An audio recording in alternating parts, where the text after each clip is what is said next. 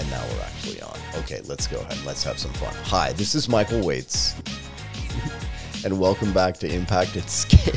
Don't laugh at me. Today we are joined by Aparna Bhatnagar Saxena, the CEO of Toraja Melo. Toraja Melo. Aparna, thank you so much for coming on the show and for putting up with my what appears to be a lame attempt at saying your name and the name of the company. I really appreciate you doing this. How are you doing today? I'm doing great, Michael. And as I was saying, I appreciate the effort you're putting in pronouncing my names because it often gets mutilated. So, really appreciate it. And I'm quite excited to have this conversation with you. Thank you for having me. It is my complete pleasure. Can I ask you this before we get into your full background? Where are you from? I'm from Mumbai, India. You are from India. Okay, so can you explain your name to me? Can you just run through this a little bit? Three names. What is the significance of these three names? Okay, so Aparna is my first name. It's another name for the goddess Parvati, the consort of Lord, right? Um, Nice. And uh, yeah, I, I'm youngest of three, so all of us have names with A. So that's me, Aparna. Then Bhatnagar is actually my mom's maiden maiden surname. I wanted to keep her name as a feminist, and then Saxena is my father's uh, last name. Yeah. Is it traditional in India, again, just from my edification, but is it traditional in India to drop your mother's name normally? So when your mother gets married, she drops her name normally yeah, and takes on the name of her husband. Is that normal?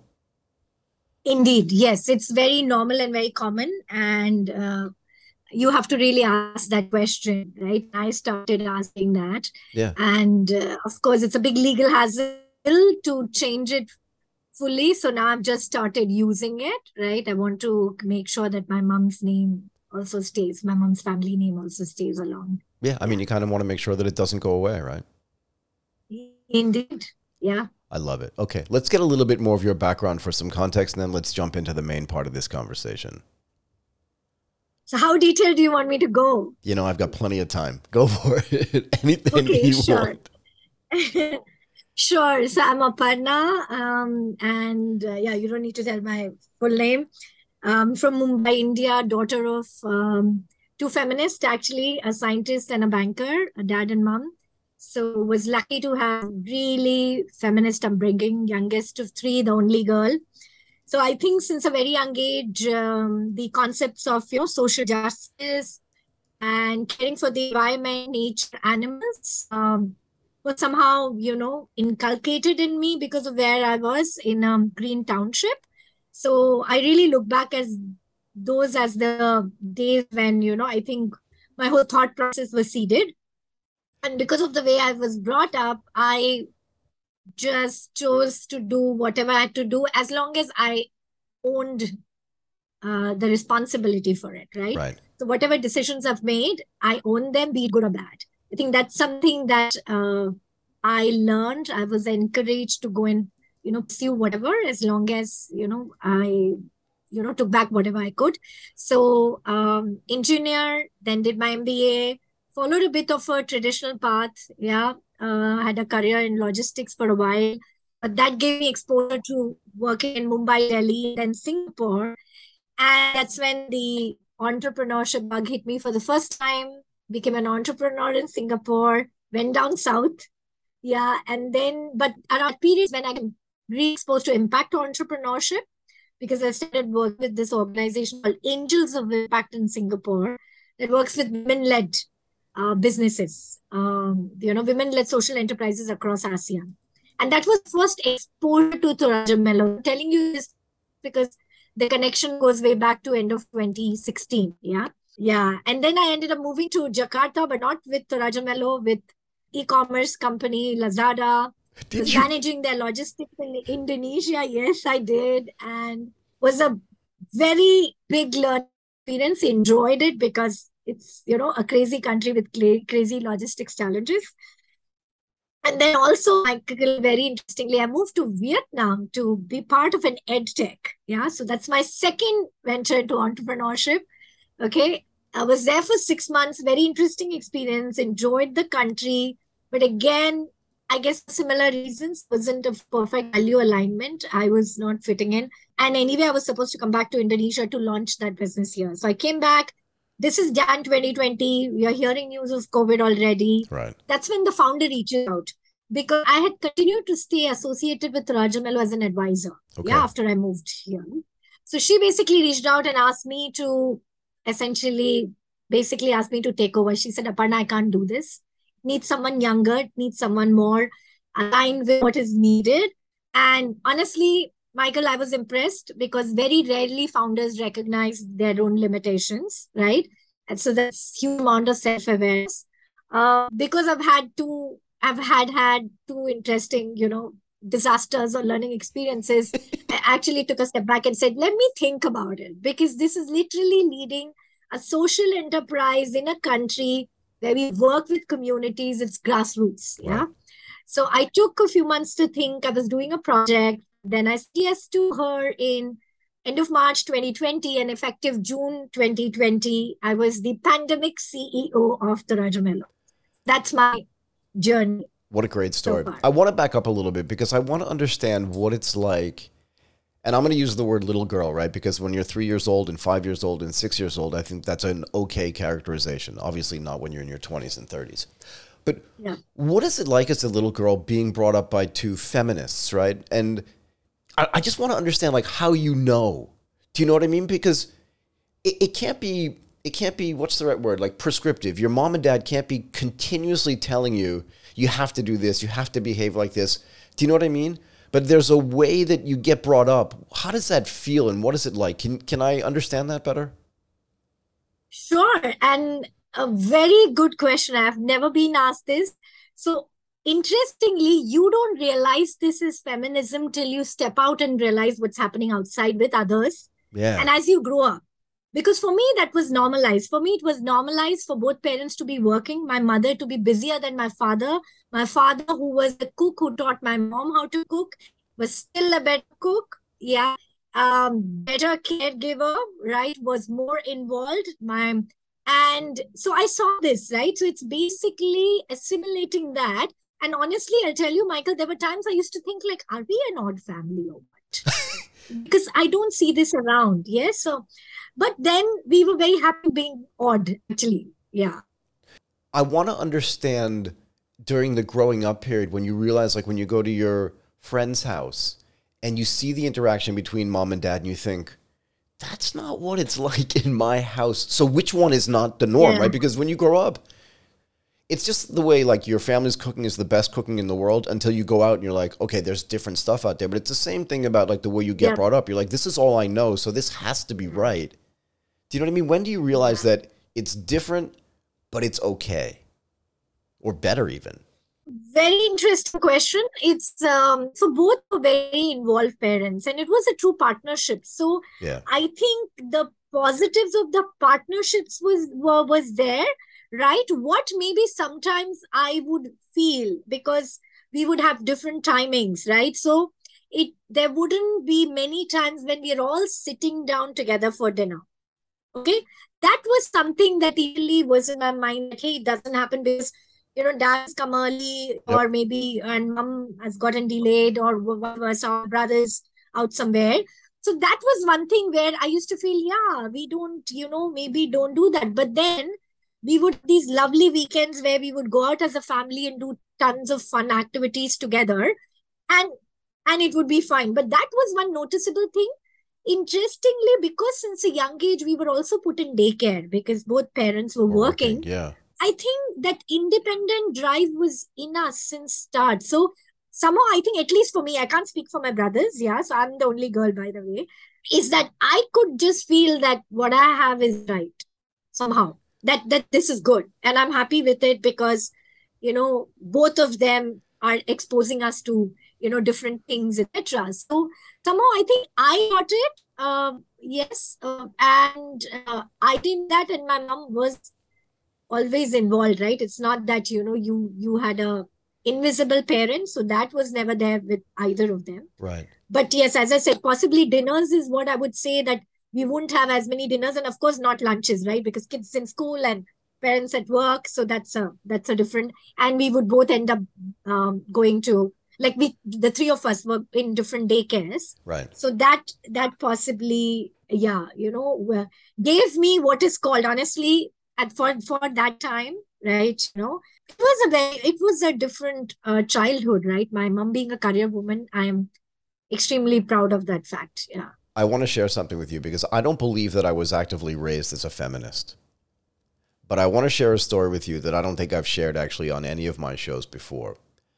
My grandfather, who actually ended up being a very successful businessman, right, could not read and write his own name, could not sign his own checks, and could not do mm. mathematics because he re- he stuttered. So this is important to note. He stuttered, right? So when he was seven years old, they kind of ran him out of school because they thought he was, you know, mentally retarded, right? This is back in the teens in the United States, 19 teens you know, and he kind of booted around a little bit, but ended up building a pretty decent business. And he married a woman who was like a mathematical genius. So she helped him. Wow. She she was brilliant. Wow. My grandmother was brilliant, but she helped him through all these things. And because of that, I won't say he worshipped her, but boy, he definitely leaned on her and he needed her a mm. lot, right? Because a lot of the stuff that he accomplished, he couldn't have done because he couldn't write his own name, he couldn't sign his own checks, right? So she did all mm. that for him. She did all this mathematics for him as well and and I think that that kind of bled down through my dad into me and to my brother. So I don't. That's why I asked you the question, right? Because you know, my mom and dad never said you have to be this way with women, but you just watched and you saw these men could not do like the partnership was strong, right? Yeah. So that's why I asked you that yeah. question because I wanted to understand what it looked like from your perspective. Exactly. You know what I mean, exactly. Though, right? And same thing. I totally get you. And exactly to your point, there was no prescription, right? There was no like, no. this is the, you saw that, right? Yeah. We, we saw them working together, cooking together, also having fights, okay? Sure. or, yeah. Um, but, and we saw the, the role they played. Like all three of us learned cooking by watching them. And these were life skills. We were three very independent kids. Yeah. I wouldn't say my brothers or I am, you know, now we can become a bit lazy, but essentially i would say that there was never a discrimination. So i was never told hey you are a girl. Right. So no. I never felt that. I was and again this becomes a very interesting story. Maybe it's very normalized but i was the only girl to take up mechanical engineering in the history of the college i joined. Wow. Right? Yeah. And and because i wanted to so the, i didn't do it to prove a point. I uh, my father was a tinkerer at a very young age. So that's we were making pieces of furniture. I still can, you know, fix a light bulb, make put a tube light, drill holes, and it was all three of us. And we used to be like, "Hey, this is child labor, Dad." But you know, we and now we look back, we look back and we feel, "Wow, this was so different." And I have to share this interesting memory with you. Go ahead. So I walked into my, you know, engineering college hostel and my parents had come to drop me off. I think it was my, yeah, I think my father, my father had come to drop me off. And what we had done is I needed a bookshelf. So we had dismantled the bookshelf I had at home. And it was like these four planks and then it was tied. And of course, I had the tools, the screws and the screwdriver to fix it back up. And it was such an interesting sight for my later friends to walk into this room where they see this weird girl fixing up and they're like, who is this person? what is she doing? Right? What is she doing? And like, why? And for me, this was all like normal, right? And this was like expected.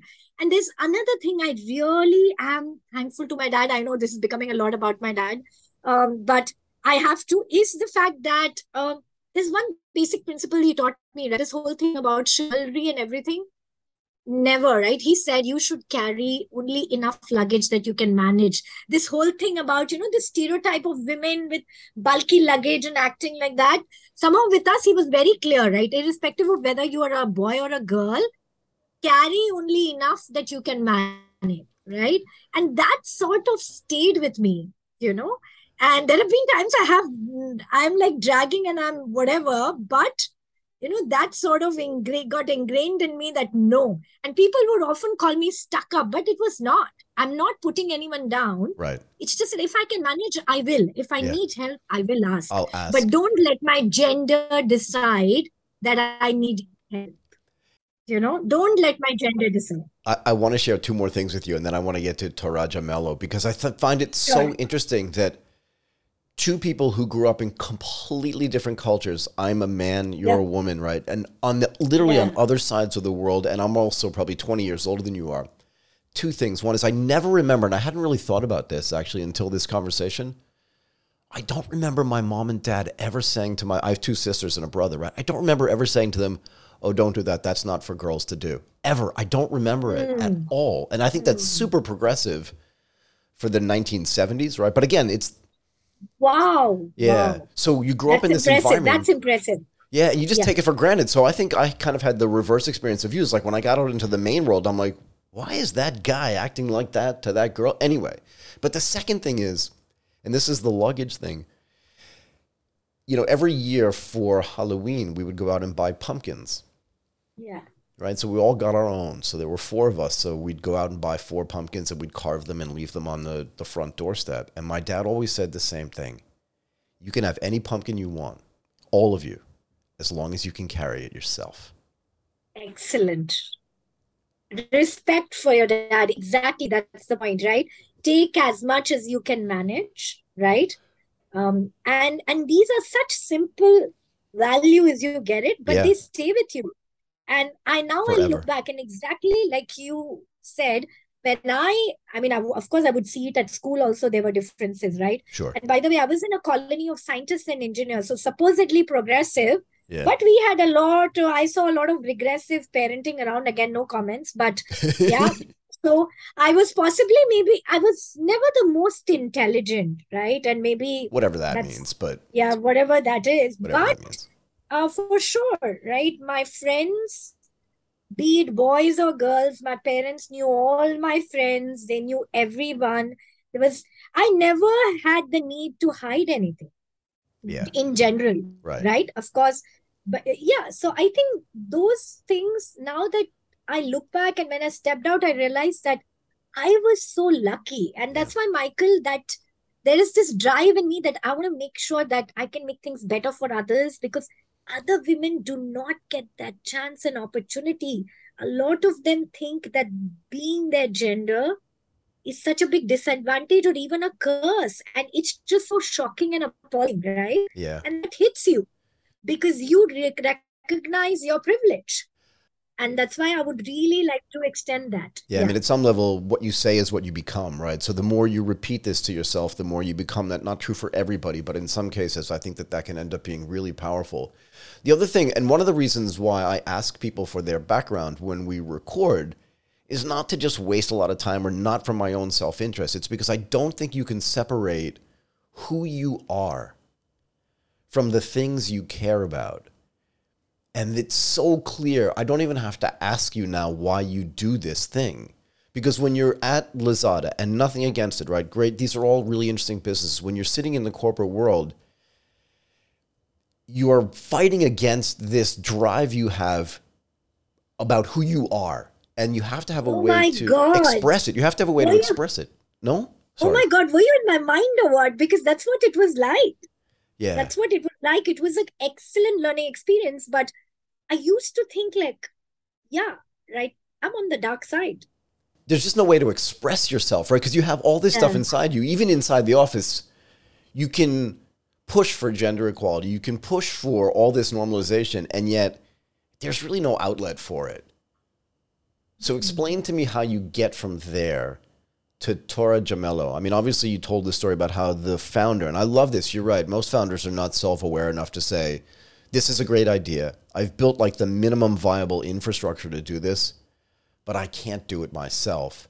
And I need somebody like that insane woman over there to kind of help me do Yeah. it. And I say that with the utmost respect. Yeah. Yeah, yeah, yeah. And I you have to be crazy. So Yeah. I have to admit I am crazy and I have to acknowledge and accept that because you have to. There has to be a bit of insanity to make decisions that seem out of the normal, right? And Yeah. it's it's fine. Yeah, Yeah. I, I agree. So Go ahead. And how did I land up? Again, it's an interesting story. So, backstory is that when I was with Angels of Impact, and um, Melo was one of the businesses they were supporting, right, out of nine in ASEAN region. And as I was part of Angels of Impact, we needed to know stories of each of these businesses. So we had had an event, and it seems in that event I was talking about Toraja Melo because we would also hold these uh, pop-ups where you would talk about the products and the stories. And she tells me that she saw me speaking about Toraja Melo and she sort of did a double take and this is her work and not mine. Like tears in eyes like and also both of us have short hair. It's like this is my young indian version like what's happening? And i didn't know this by the way. This she told me only in 2020 by the way. Sure. she's never told me this only when i was you know deciding to take over um, then she said you know aparna i've been looking at you and there's been no one who's won my trust. Because do remember, Toraja Melo has been around since 2008. Oh, wow. Okay. Yeah, yeah, it was. Yeah, she started it in 2008. So, and I met her in 20, end of 2016 and 2017. Yeah. So, so let, let's dig a little bit deeper into this. What's the idea around Toraja Melo and how, because between 2008 and 2016, I mean, it's almost like two different worlds. And then again, from 16 to 23, it's like two different worlds as well and not just because of the pandemic, just because of the impact of. First of all, Indonesia was not a place where people considered to build startup companies, right? It just wasn't. Second, it would not have been the place where people thought, here's the place where I'm going to build a business that's going to help women in particular. It, not that it shouldn't be or couldn't be, but it wasn't just the image that people had, right? Yep. And the third is the technology world and the ability to apply technology to this business and help people in remote areas communicate with each other properly is that then they can affect this business is just completely different not to mention your logistics experience. So how do all these things tie together? Again great question. So one is the backstory as to why Dinny Jusuf or let's call her for simplicity dj you know sounds yep. so cool. Um yeah so basically she's married to a Torajanese and she was actually on a break in Toraja way back in 2008 because she's been a banker and an activist and she was actually burned out. She was like, I'm with the world. Now I want a break. And yeah. Toraja is in beautiful highlands. It's a it's beautiful place. Yeah.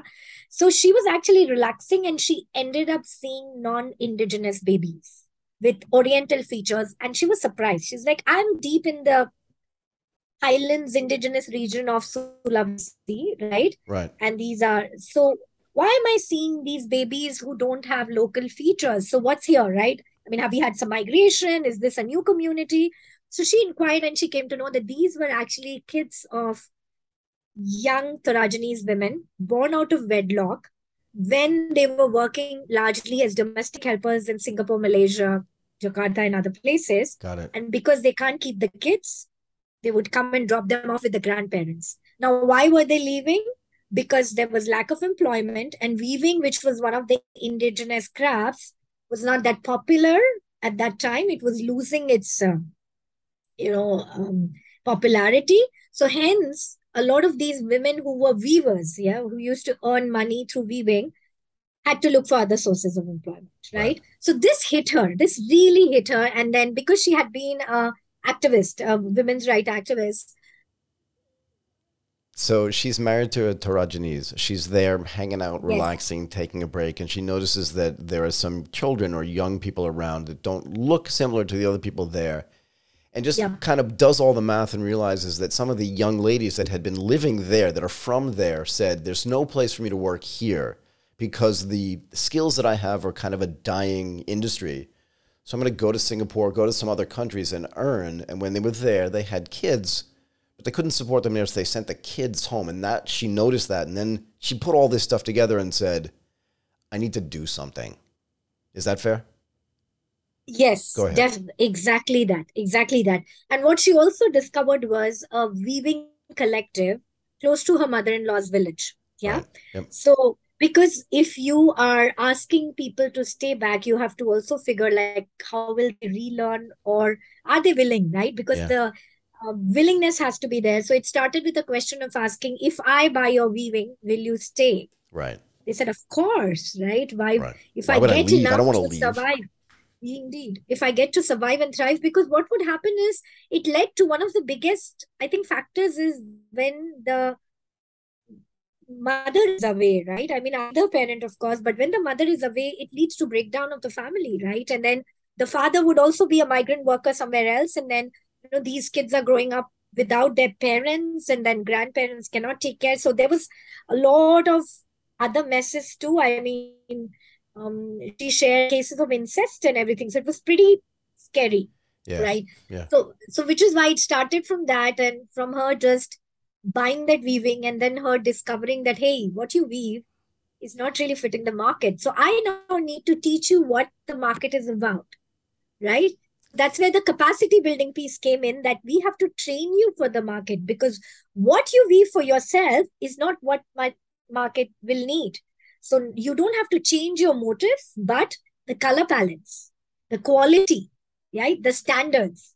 And that's where this whole process of, you know, capacity building training and development came in, which is the core, right? Which Yeah. is the starting point every time we work with any community. We Right. check on that.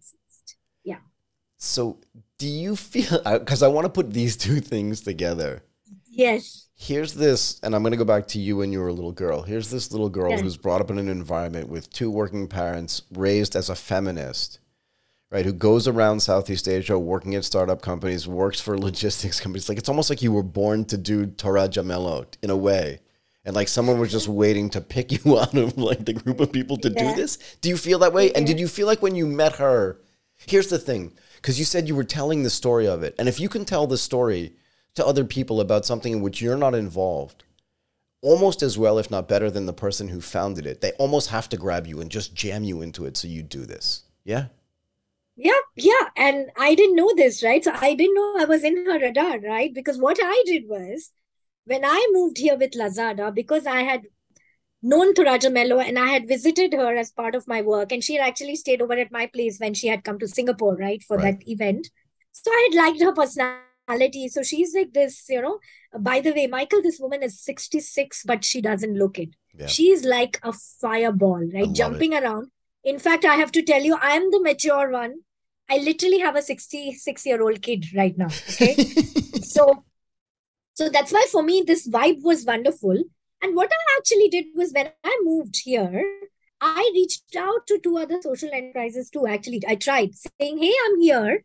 In my free time, I'd love to volunteer because I love your work. right. She's the one who grabbed me. She said, Let's meet for coffee. I need help.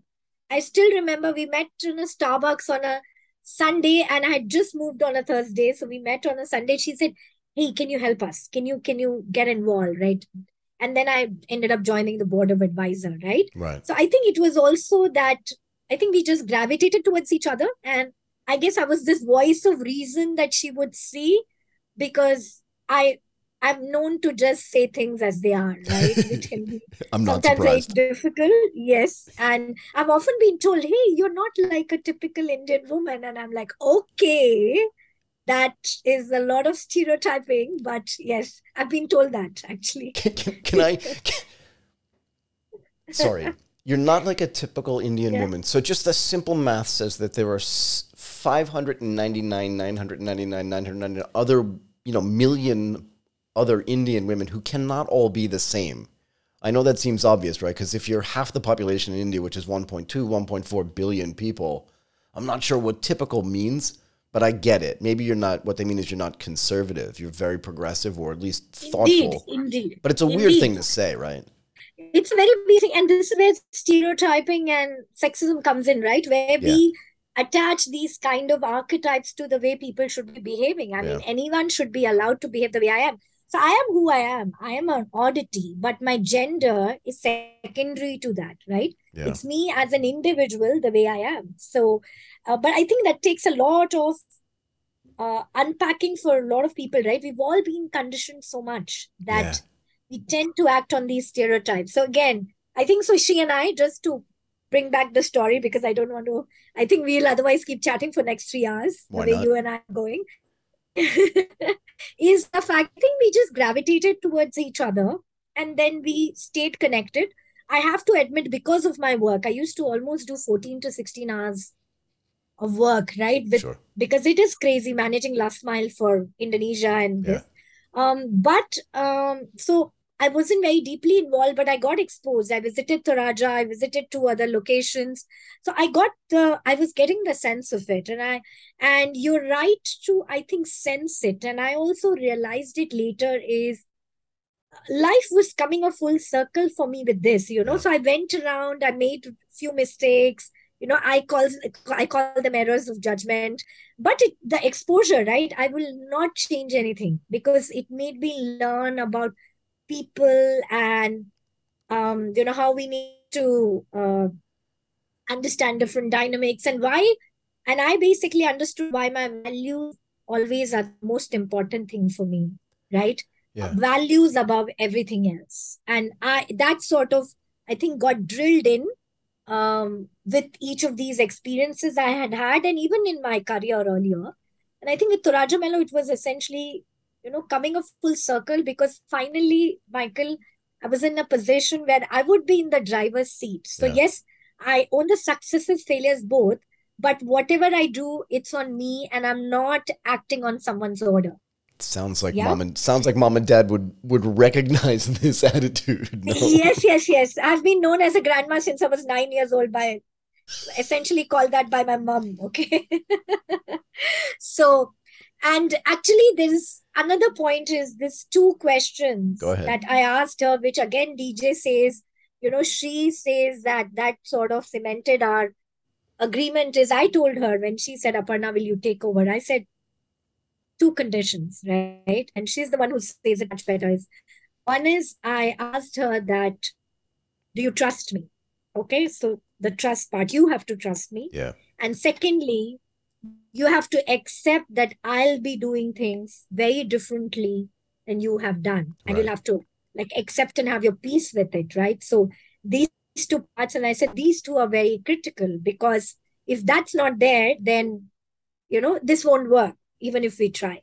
Yeah. And I think that sort of essentially also, you know, told uh, I gave her that moment to internalize and and she said, yes, I do. And I think that's why there's no looking because we fight like crazy, by the way. It's not that we are always aligned. We Sure. fight. We literally fight like mother and daughter. She's Yeah. like my Indonesian mom, right? But we always align because we both are aligned on the mission and vision above anything else. It's not about my ego, her ego. It's about what Toraja Melo stands for, where we want to take it, and that we had crafted together. So, therefore, whatever is in interest of this organization to succeed, we will do that. And I think that has been our grounding point. What what is the mission? I mean, for people that haven't been able to figure it out yet, what is the mission here? So our mission is to essentially work and support uh, indigenous communities focused around women. So there's indigenous focused around women under the ages, right, of involving environmental, social, and cultural approaches. So essentially, we want to work with indigenous communities focused on women and enable them for economic sustainability, but keeping in view environment, culture, and social sustainability. So that's our new mission. Got it. If everything is a funnel, and we can argue about this if you want, but if everything is a funnel at some level, right? Your early experiences are at the top of the funnel. This is for you, right? Yeah. What drops down to the bottom of the funnel for you as you get older and get more experience and continue to build Toraja Melo?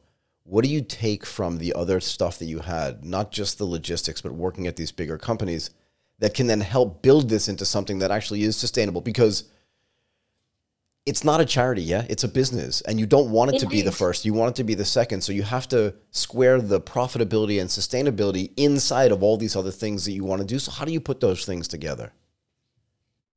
Again, very, very important. I think we need more and more people who've had corporate experience to come in this part of the world, in Okay. this part of, uh, you know, business. The reason being, um, with exposure to corporate world, we end up having this professional process um, and a business orientation, which really helps in charting out path, especially when you're crafting, you know, a strategy and you're marrying your value creation with financial, right? Yeah. So it makes you understand that what what makes it sustainable. So I think that was really, really critical for me. And it also honestly um, give you give gives you the perspective of working in uh, different kind of setups and environment, right? Developing that work ethic. Yeah. Um, so so honestly, that was very, very critical. Like the process mindset being able to think through things, being able to prioritize, you know, how do you marry? How do you find that balance? I am very grateful to my experience in DHL and Lazada for that because that yeah. has helped me, right? Including the two startup experiences, yeah, because that helped me figure, you know, what to do, what not to do, and what takes priority, right? How do yeah. you navigate uh, through ambiguity in this VUCA world, right? Yeah. Yeah. Yeah, so it's interesting. The reason why I ask you that is because people always ask me, like, you worked at Goldman Sachs and now you're doing this. They don't seem to be related at all. And once I break it down for people and show them, well, here's, you know, I was famous for process there. I have to do process here. So I take the process stuff and I put it over here. That's I learned. I learned to be professional and on time and like respect the client or all these other things, which is no different than what I'm doing over here. And as if you just remove the end product, I can attach anything into that system and do it systematically and make the output better if I understand it. But just like you were saying before, where you felt like, not trapped is the wrong word, but like you couldn't express the things that you wanted to express, you've now found yourself in an environment where you can. So I feel the same way to a certain extent, where where as before I looked around and said, This is really great and I'm learning a ton, but shouldn't we do this other thing another way? And the answer was absolutely not now I can affect that. You can do the same thing. Yeah. Agree, agree. And what we what we are bringing forward are transferable skills, right? Yeah. Exactly. The end product can be anything, but we learn these transferable skills and how we how we apply. So I, I I couldn't agree more with you. And again, it's this sense of agency that get when you're operating yeah. on your own, right?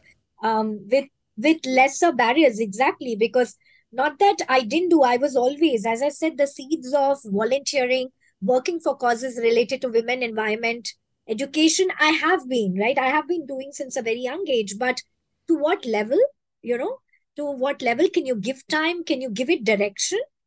It was limited by various factors, yeah. right? Here now, those factors are less, not that they disappear, but they are much lesser have a stronger sense of agency and I can set directions. For Toraja Melo, I can decide that this is what we stand for as long as, you know, it's good of the organization. And, and, and that I think it brings in a great sense of, of course, responsibility, but also a sense of agency that I stand for this, right? And I think that's been quite freeing for me. Yeah.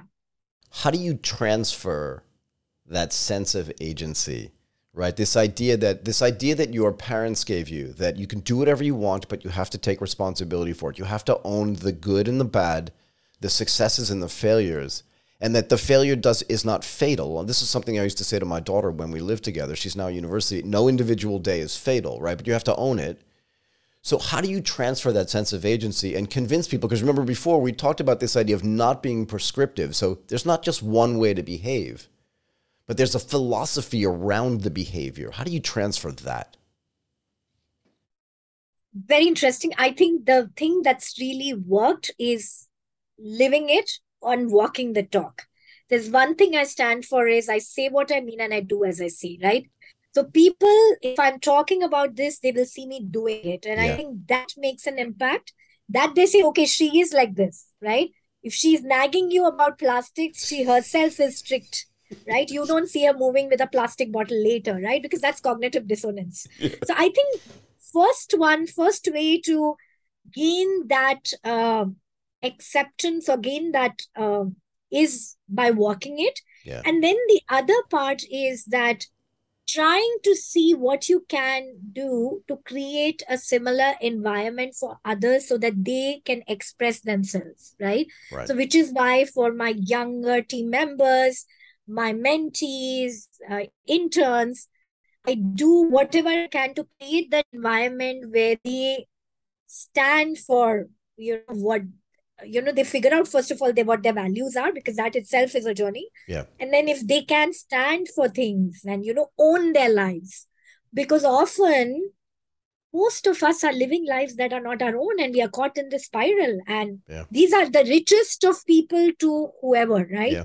there is no like this goes across classes and whatever and when you see that in my mentoring coaching or whatever advising i do or sharing that's what I try to tell people that you have to own this. Whatever it is, please live your life. You're not getting anything else. Yeah. Yeah. So I want to say one thing, and then I want to ask you one more question, and then I'll let you go. But I remember when I was a kid, somebody saying most men live lives of quiet desperation, and I just I can't get it out of my head, and I just refuse to do it. I'd rather, I used to, I've always said like I've ra- I'd rather be destitute and poor than live this life of like quiet desperation. The last thing I want to ask you, because I do feel like you and I could talk for hours and hours, which means we'll have to have you back. but you've used the word stories a lot why are stories so important and how can we help some of the women that you're helping in these indigenous communities to tell more of their stories go ahead yeah stories are super important because they they then take the context beyond you know where they are happening to other places right and it's mm-hmm. one of the best ways to communicate right is yeah is to is to you know it's it's it manifests into this uh, this tale, right? And it's so much more relatable than than essentially giving some facts, right? I can yeah. also burden you with facts. You're gonna just fall asleep. But if I tell you the story about a woman and how her life changed, it just makes it so much more relate- relatable, emotional connect, and yeah. it stays with you longer. Yeah. So I think that's why we believe that stories need to be told and shared, and also why stories are important because Michael, we are all suffering from stereotypes about different parts of the world, right? Yeah. Yep. Where one part thinks this is what is happening. And I think hopefully the real stories, when they come out, they they bridge that gap of understanding of what you know these people and their world is like. Yeah. How could you help these women? Well please buy our products share our stories. Um, we are always looking for partners who would want to work with us on you know various ways like co-designing a product going and working in the communities you know doing capacity building and um, or work with us right? Figure out ways in which we could look at synergies. So really in many ways you can be part of this journey. Um, i think i've told this to you before. I believe that future of any business and our world is collective action collaborating. Got it. We can't do this alone. There is so much to be done. We've made a mess of the world. I think the kids are going to look at us, are, are already looking at us and, you know, with their eyes rolled. And so I think it's incumbent on all of us to really work together, look at collective action rather than thinking of, okay, this is my competition and I'm going to work in my silo. So that's been my core focus. So I'm really looking forward to having anyone or whoever reach out to me and say, hey, Aparna, want to know what you're doing. Is there ways we can work with you, collaborate, and you know, take this forward? What's the yeah. best way to get in touch with you? What's the best way for people to reach out to you? Uh, LinkedIn, Instagram, my email. I can pass to you. I'll give you all my details. I'm available on all social media platform except TikTok. It just can't do that. Sorry but please please reach out and uh, let's have a conversation. Yeah. Got it. Aparna bhatnagar saxena the ceo of toraja melo thank you so much for doing that. That was insanely incredible. Thank you. I had it was literally like i'm catching up with a friend. We we have to catch up michael okay? We have to have a separate call. We do